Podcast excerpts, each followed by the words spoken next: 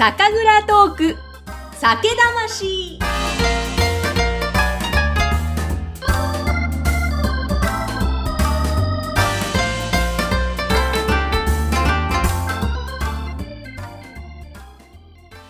こんにちは、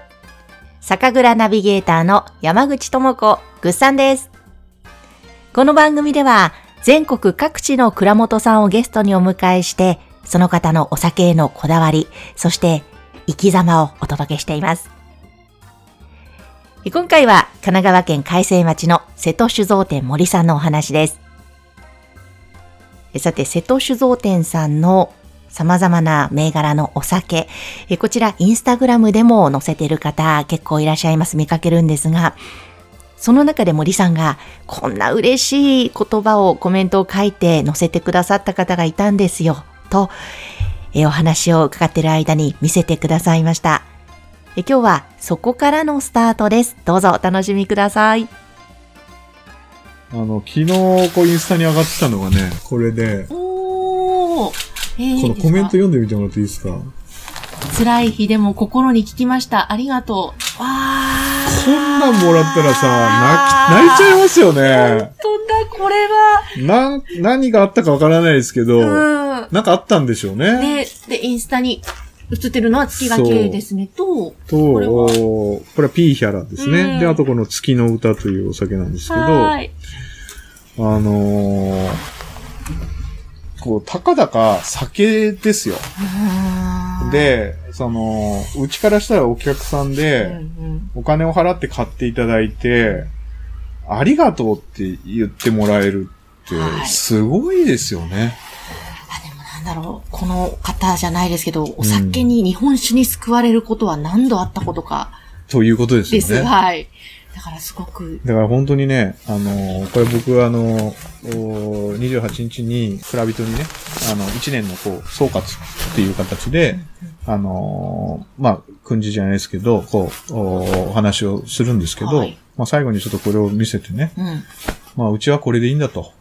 こういう仕事をやっていこうというのを、メッセージとして、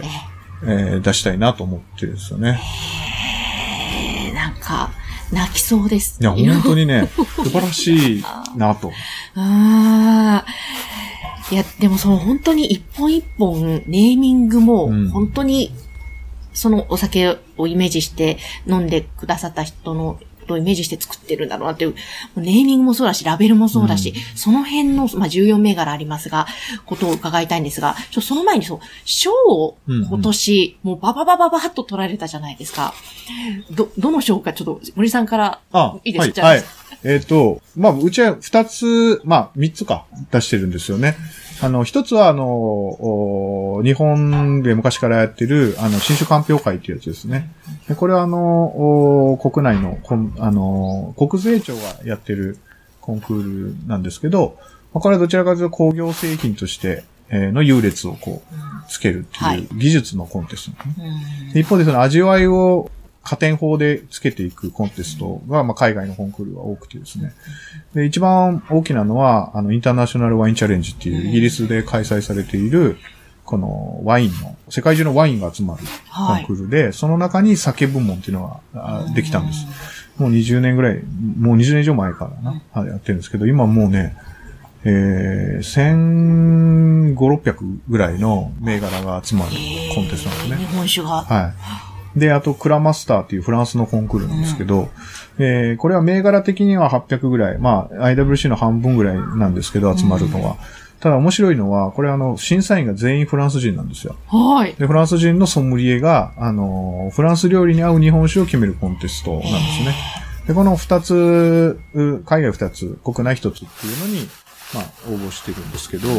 このフランスのクラマスターでかなりね、上位の賞をいただいたんですよね。で、これは昨年と今年と2年連続、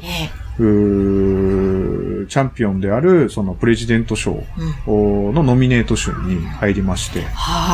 で、決勝審査まで残ったんですよね。で、去年は音もなく、瀬戸一音もなくというお酒が、パリで、の受賞式に。で、今年はコロナでパリには行けなかったんですけど、ハルバルというお酒が決勝に残って、さらに、まあ、プレジデント賞の一個下の審査員賞を受賞したんですよね。うん、はい。で、それで、まあ、急に知名度がこう上がったというところですね。まあ、インターナショナルワインチャレンジも、昨年はイザというお酒がシルバーメダルをいただきまして、で、今年は、じゃあもう14銘柄全部出せって言って、全部出したら、はい、シルバーメダルが3つ、うん、ブロンズメダルが3つと、はい、受賞することができまして、で、その受賞数でいくと結構圧倒的な、うん、数になりました。いや、すごいですよ。フランス人の舌にも、うん、うならせるということですよね。そうなんですよ。で、フランス、その去年ね、パリで受賞式に行った時に、たくさんのね、要は上位14の蔵元が集まったわけなんですけど、うん、まあ、天狗舞さんであったりとかね、ザクさんであったりとか、勝山さんっていったね、うん、僕がその日本酒を調査している段階で、はい、知ることになる有名銘柄のね、蔵元さんと、こう、パリで会うことになるわけなんです。うん、で、皆さん大体やっぱり、お知り合いの方が多いわけですよ。ああ、どうもどうも、なんて、先日はありがとうございました、なんて話をしている中にこう僕も入って、はい、で、誰も知らないわけじゃない、当然。で、まあ、名刺交換させていただいて、あ、神奈川のお蔵さんなんですね、と。うん、まあなかなか珍しいですね、神奈川でっていう。大体新潟とか東北とか、まあ、九州とかが、こう、受賞する蔵多いんですけど、なんて。で、神奈川もいい酒作ってますもんね、なんて言いながら、はい、そうなんですよ。ちなみに、こう、ちょっと存じなかったんですけど、いつから始められたんですか、なんて言われて、いや、実は去年から始めたんですよ、って言ったら、ええー、ってなって。去年から始めたのにこんなとこに来ちゃったんですか、なんて、うん、よっぽどいい杜氏さんだったんでしょうね。はい、どうやって杜氏さん見つけられたんですかって言って、うん、ハローワークで見つけまして、って言ったら、ええー、ってなって、いや、俺も長いこと蔵桜やってるけど、はい、初めて聞いたよ、そんなの、みたいな。斬新すぎますね、森さん、なんて言われて、はい、で、パリの滞在中はもうずっといじられてたんですよね。ああ、そうで、その時にまあお酒も見ていただいて、うん、いい酒だねっておっしゃっていただいて、そこでね、いけるんだと思いましたね。まあ、それまでは、なんていうか、うん、僕自身は、杜氏が作ったお酒を見て、はい、なんてこんなにうまいのに、うん、みんな買いに来ないんだろうって思ってたんですよ。まあ、それ知らないから買いに来ないんですけど、自分の酒に自信はありながらも、これ確信までは持てなかったんですけど、やっぱそのパリの受賞式に行って、いろんな蔵元さんとお話をさせていただいて、そこの受賞式も見て、で、うちの酒を客観的に評価して、これは戦えると。この路線でいいんだっていう思ったのは、去年のパリはすごく大きかったですね。でも、嬉しいことですね。いや、本当に、うん。あれから、なんていうか、揺らがなくなりましたね。うわー、はい、すごい。もうさっき、斬新っていう言葉もありましたけど、斬新って言われた。お酒のね、銘柄の名前も、またデザインとかも、はい、あと、ここの蔵をいろいろ案内していただいた中でも、いろんな蔵のデザインとか、うん、まあ、いろんなところに斬新と言いますか、うん、新しい感じをとても感じるんですけども、その辺はやっぱりこだわってる、ね。そうですね。やっぱり、新しく蔵を復活するにあたって、で、まあ、日本酒って普遍で王道なものなんですけど、それをそのままやっててもダメだろうと。うん、新しい世界を開いていかないといけないよねっていうことで、それを新しい形にもう一回こう、リニューアルする。必要はあるというふうに思ってたんですね。で、まあ、酒田錦はまあ復刻版。で、足狩り号っていう銘柄は、そのアジサイの花の酵母を使ったこの地域を表現したお酒。あとメインとなる瀬戸市っていうのは、今、アルコール離れとかね、言われてますけど、日本酒おじさん臭いよね、かっこ悪いよねって思っているような若者たちが、これいいじゃんとか、こうやって飲むと美味しいよね、なんて、こう、話がね、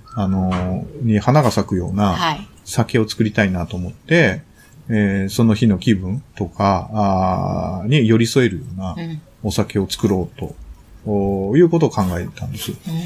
で、それが瀬戸市シリーズで、まあ、いざ、はるばる月が綺麗ですねと、うんうん、いったような8個の純米吟醸酒と純米大吟があるんですけど、はい、まあ、これも本当になんか家庭でしかなかったんですね、うん、はい、まあ、それがうまくいくかどうかなんてわかんないし、うん、日本酒として受け入れられるかどうかもわからなかったですけど、うん、まあ、今やってみてすごく手応えは感じてますね。ネーミング、うん、今もいくつも出てきましたが、うん、いざとか月が綺麗ですね、うん、はるばる、うん、この名前本当になんかもうそれを聞くだけでもちょっとなんかすごくほっこりするというかあとイメージがバーって湧いてくる、はい、そこにまた飲むとまたさらにぐっと味わいが深くなるんだけど、ネーミングはどうやってつけてましたか？うん、ネーミングそのもののアイデアを出してくれるのはコピーライターがプロとして出してくれるんですけど、うんうん、まあ、そこをどうやって決まっていくかという過程をですね、まあ、最初にお米のスペック、値段とか材料、山田錦を使おうとか、精米具合を、まあ、純米吟醸でいこうとか、まあ、それざっくりしたところは僕が決めるんですよ。で、それを杜氏に伝えて、で、杜氏は、じゃあ酵母を何にしようかとか、まあ、仕込みをどうしようかとかっていうことをこう考えて、酒室を設計していくんですね。で、酒室の設計ができましたっていうのが、こう、数値として出てくるわけです。何キロ仕込みで、酵母なんで、で、掛け前に何、麹前何、で、麹は何を使いますとかっていうのがこう出てくるわけですけど、それ見てもさっぱりわからんわけです。まあ、当時に、これどんな酒ですかって聞いたら、穏やかな香りと、ありつつも飲み飽きしない、お酒になります。それもなんかようわからんわけですよ。で、じゃあ、わかんねえなってなって、じゃあ当時の主観でいいから、うん、これはいつ誰とどんな時にどんな魚で飲みたい酒ですかって聞いたら、そうですね。まあ自分一人か親友と、まあつまみもなしに、お酒だけでずっと飲んで酔っ払いたいお酒ですかね。っていうと、はい、なんとなくイメージが湧くわけですよ。湧きますね。じゃあそこまで整理してコピーライターに渡して、じゃあコピーライターがいざっていう名前をつけたんです。へー。でそれが全部のお酒に、うん、同じようなプロセスで決まっていっているので、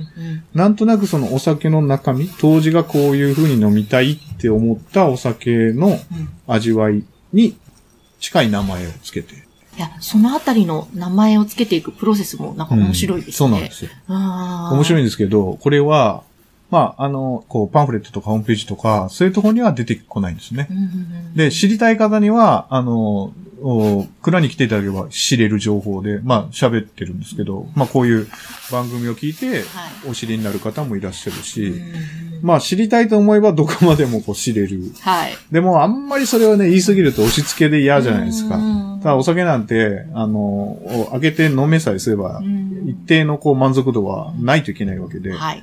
で、そこからどんどん、あれこのラベルなんだろうとか、で、ホームページ見ると、あ、なんかいろいろ物語書いてあるよとか、でお酒の、米の種類とか酵母の種類とかも全部書いてあるねとか、まあ、その知りたい情報は探せば探るほど出てくるけど、決して押し付けじゃない。まあ、そこのバランス感覚はすごく大事にしてますね。その名前もそうですし、なんだろうな、ストーリーもそうだし、インスタグラムに載ってる文章とか見ていても、なんかどこか文学的というか、すごく日本のなんか良さみたいのも言葉ですごく表現するのをこだわってるのかなとか、そのあたりで森さんそういうのですか？いや、そのデザインとかコピーとかっていうのは、もう本当にプロと一緒にやったんですね。今、インスタグラムは、じゃああれ誰がやってるかっていうと、はい、さっきホルスワーゲンがありましたよね、車はね。あれに乗ってるのがうちの営業マンなんで、さっき接客でやった坊主の男いるじゃないですか。はい。彼が書いてんですよ。で、知らなかったんですけど、彼ポエマーだったんですよね。ポエマーなんだ、だからだ。そうなんですよ、ポエムなんですよ。彼ね、すごいこう、達筆で、はがきとかをもう書くと、はい、はがきが時々うちのインスタでもか、お客さんが上がってるんですけど、すごい達筆なはがきいただきました。彼が書いてるんですけどね。で、インスタも、なんか一生懸命こう考えて、大体あれって、お客さんとのエピソードが元になってるんですよ。で、お客さんが、うちの酒飲んで、こういうふうにおっしゃった、みたいなところを、少しこう、アレンジして、ポエムにしてるんですけど、その才能をこう彼が偶然持ってたんですよね。はあ、そこもまた神がかってる感じですね。そうそう彼もね、もともとお客さんですからね。え、そうなんですか？某小田原で一番大きなかまぼこ会社の営業をやってて、で、近くに家があるんですけど、うちのお客さんとして酒しょっちゅう買いに来てたんですよ。はい。で、ボランティアで休みの日に手伝いたいって言って、瓶詰めとか手伝わせてたんですけど、はい。ある時こう、真剣に転職したいんですとかって言ってきて、やめといた方がいいよって言ったんですけど、いや、もうどうしてもって言うんで、で、彼はもう一度の営業課長として入ったんですけど、その時はね、営業マンとしてのスキルをこう、評価してたんですけど、まさかね、ポエマーとしてのこう、才能を開花させるとは思ってなかったという。はいはい、なんか面白いですね。この瀬戸酒造店さん、杜氏さんもしっかり、なんかここで本来持ってた才能というかその人の良さがぐんぐん引き出されてる感があるんですけど。ね、本当にワンピースにこう、なぞらえてよく言うんですけど、僕がまあルフィで、関のね、ケリアっていうのがナミで、はい、で、当時がゾロで、で、まあ営業のオフィスがサンズでとかね、で、デザイナーがフランキーでとか、そういうね、キャラクターに当てはめて楽しんでますけど。ねえ、楽しいですね。いやー、ちょっとますますこれから楽しみですね。本当に面白いですね。森さんのお話いかがでしたか？森さんお話を伺っている間、だいたい1時間ぐらい伺ったんですが、ところどころでこうやっぱりぐっと涙ぐまれる、目が赤くなられる瞬間がありまして、いや本当にやっぱりお酒がまずできた時は本当に嬉しかった。そして飲んでくださった方からありがとうって言われることとか、あとインスタグラムでも嬉しいコメントがあったり、そういったですね、思いがこう高まった時にぐっと目頭を熱くされているところがとっても印象的でした。さあ、次回が最終回となります。またお話楽しみになさっていてください。そして今回はカメラマンのももさんと一緒に取材に伺いました。その時の写真は私のインスタグラムに掲載しています。今回はですね、瀬戸酒造店さんの看板犬、瀬戸ちゃん、かわいいんですよ。瀬戸ちゃん、このですね、ワンちゃんも載せますので、ぜひご覧ください。癒されます。さて、番組宛ての皆様からのご感想もお待ちしています。ぜひ私ぐっさんの LINE 公式アカウントがありますので、そちらから皆様からのこの番組への感想、ご意見お寄せいただけたら嬉しいです。お待ちしています。番組の説明欄のところに URL を貼っておきます。今日も最後までお聞きいただきありがとうございました。それではまた。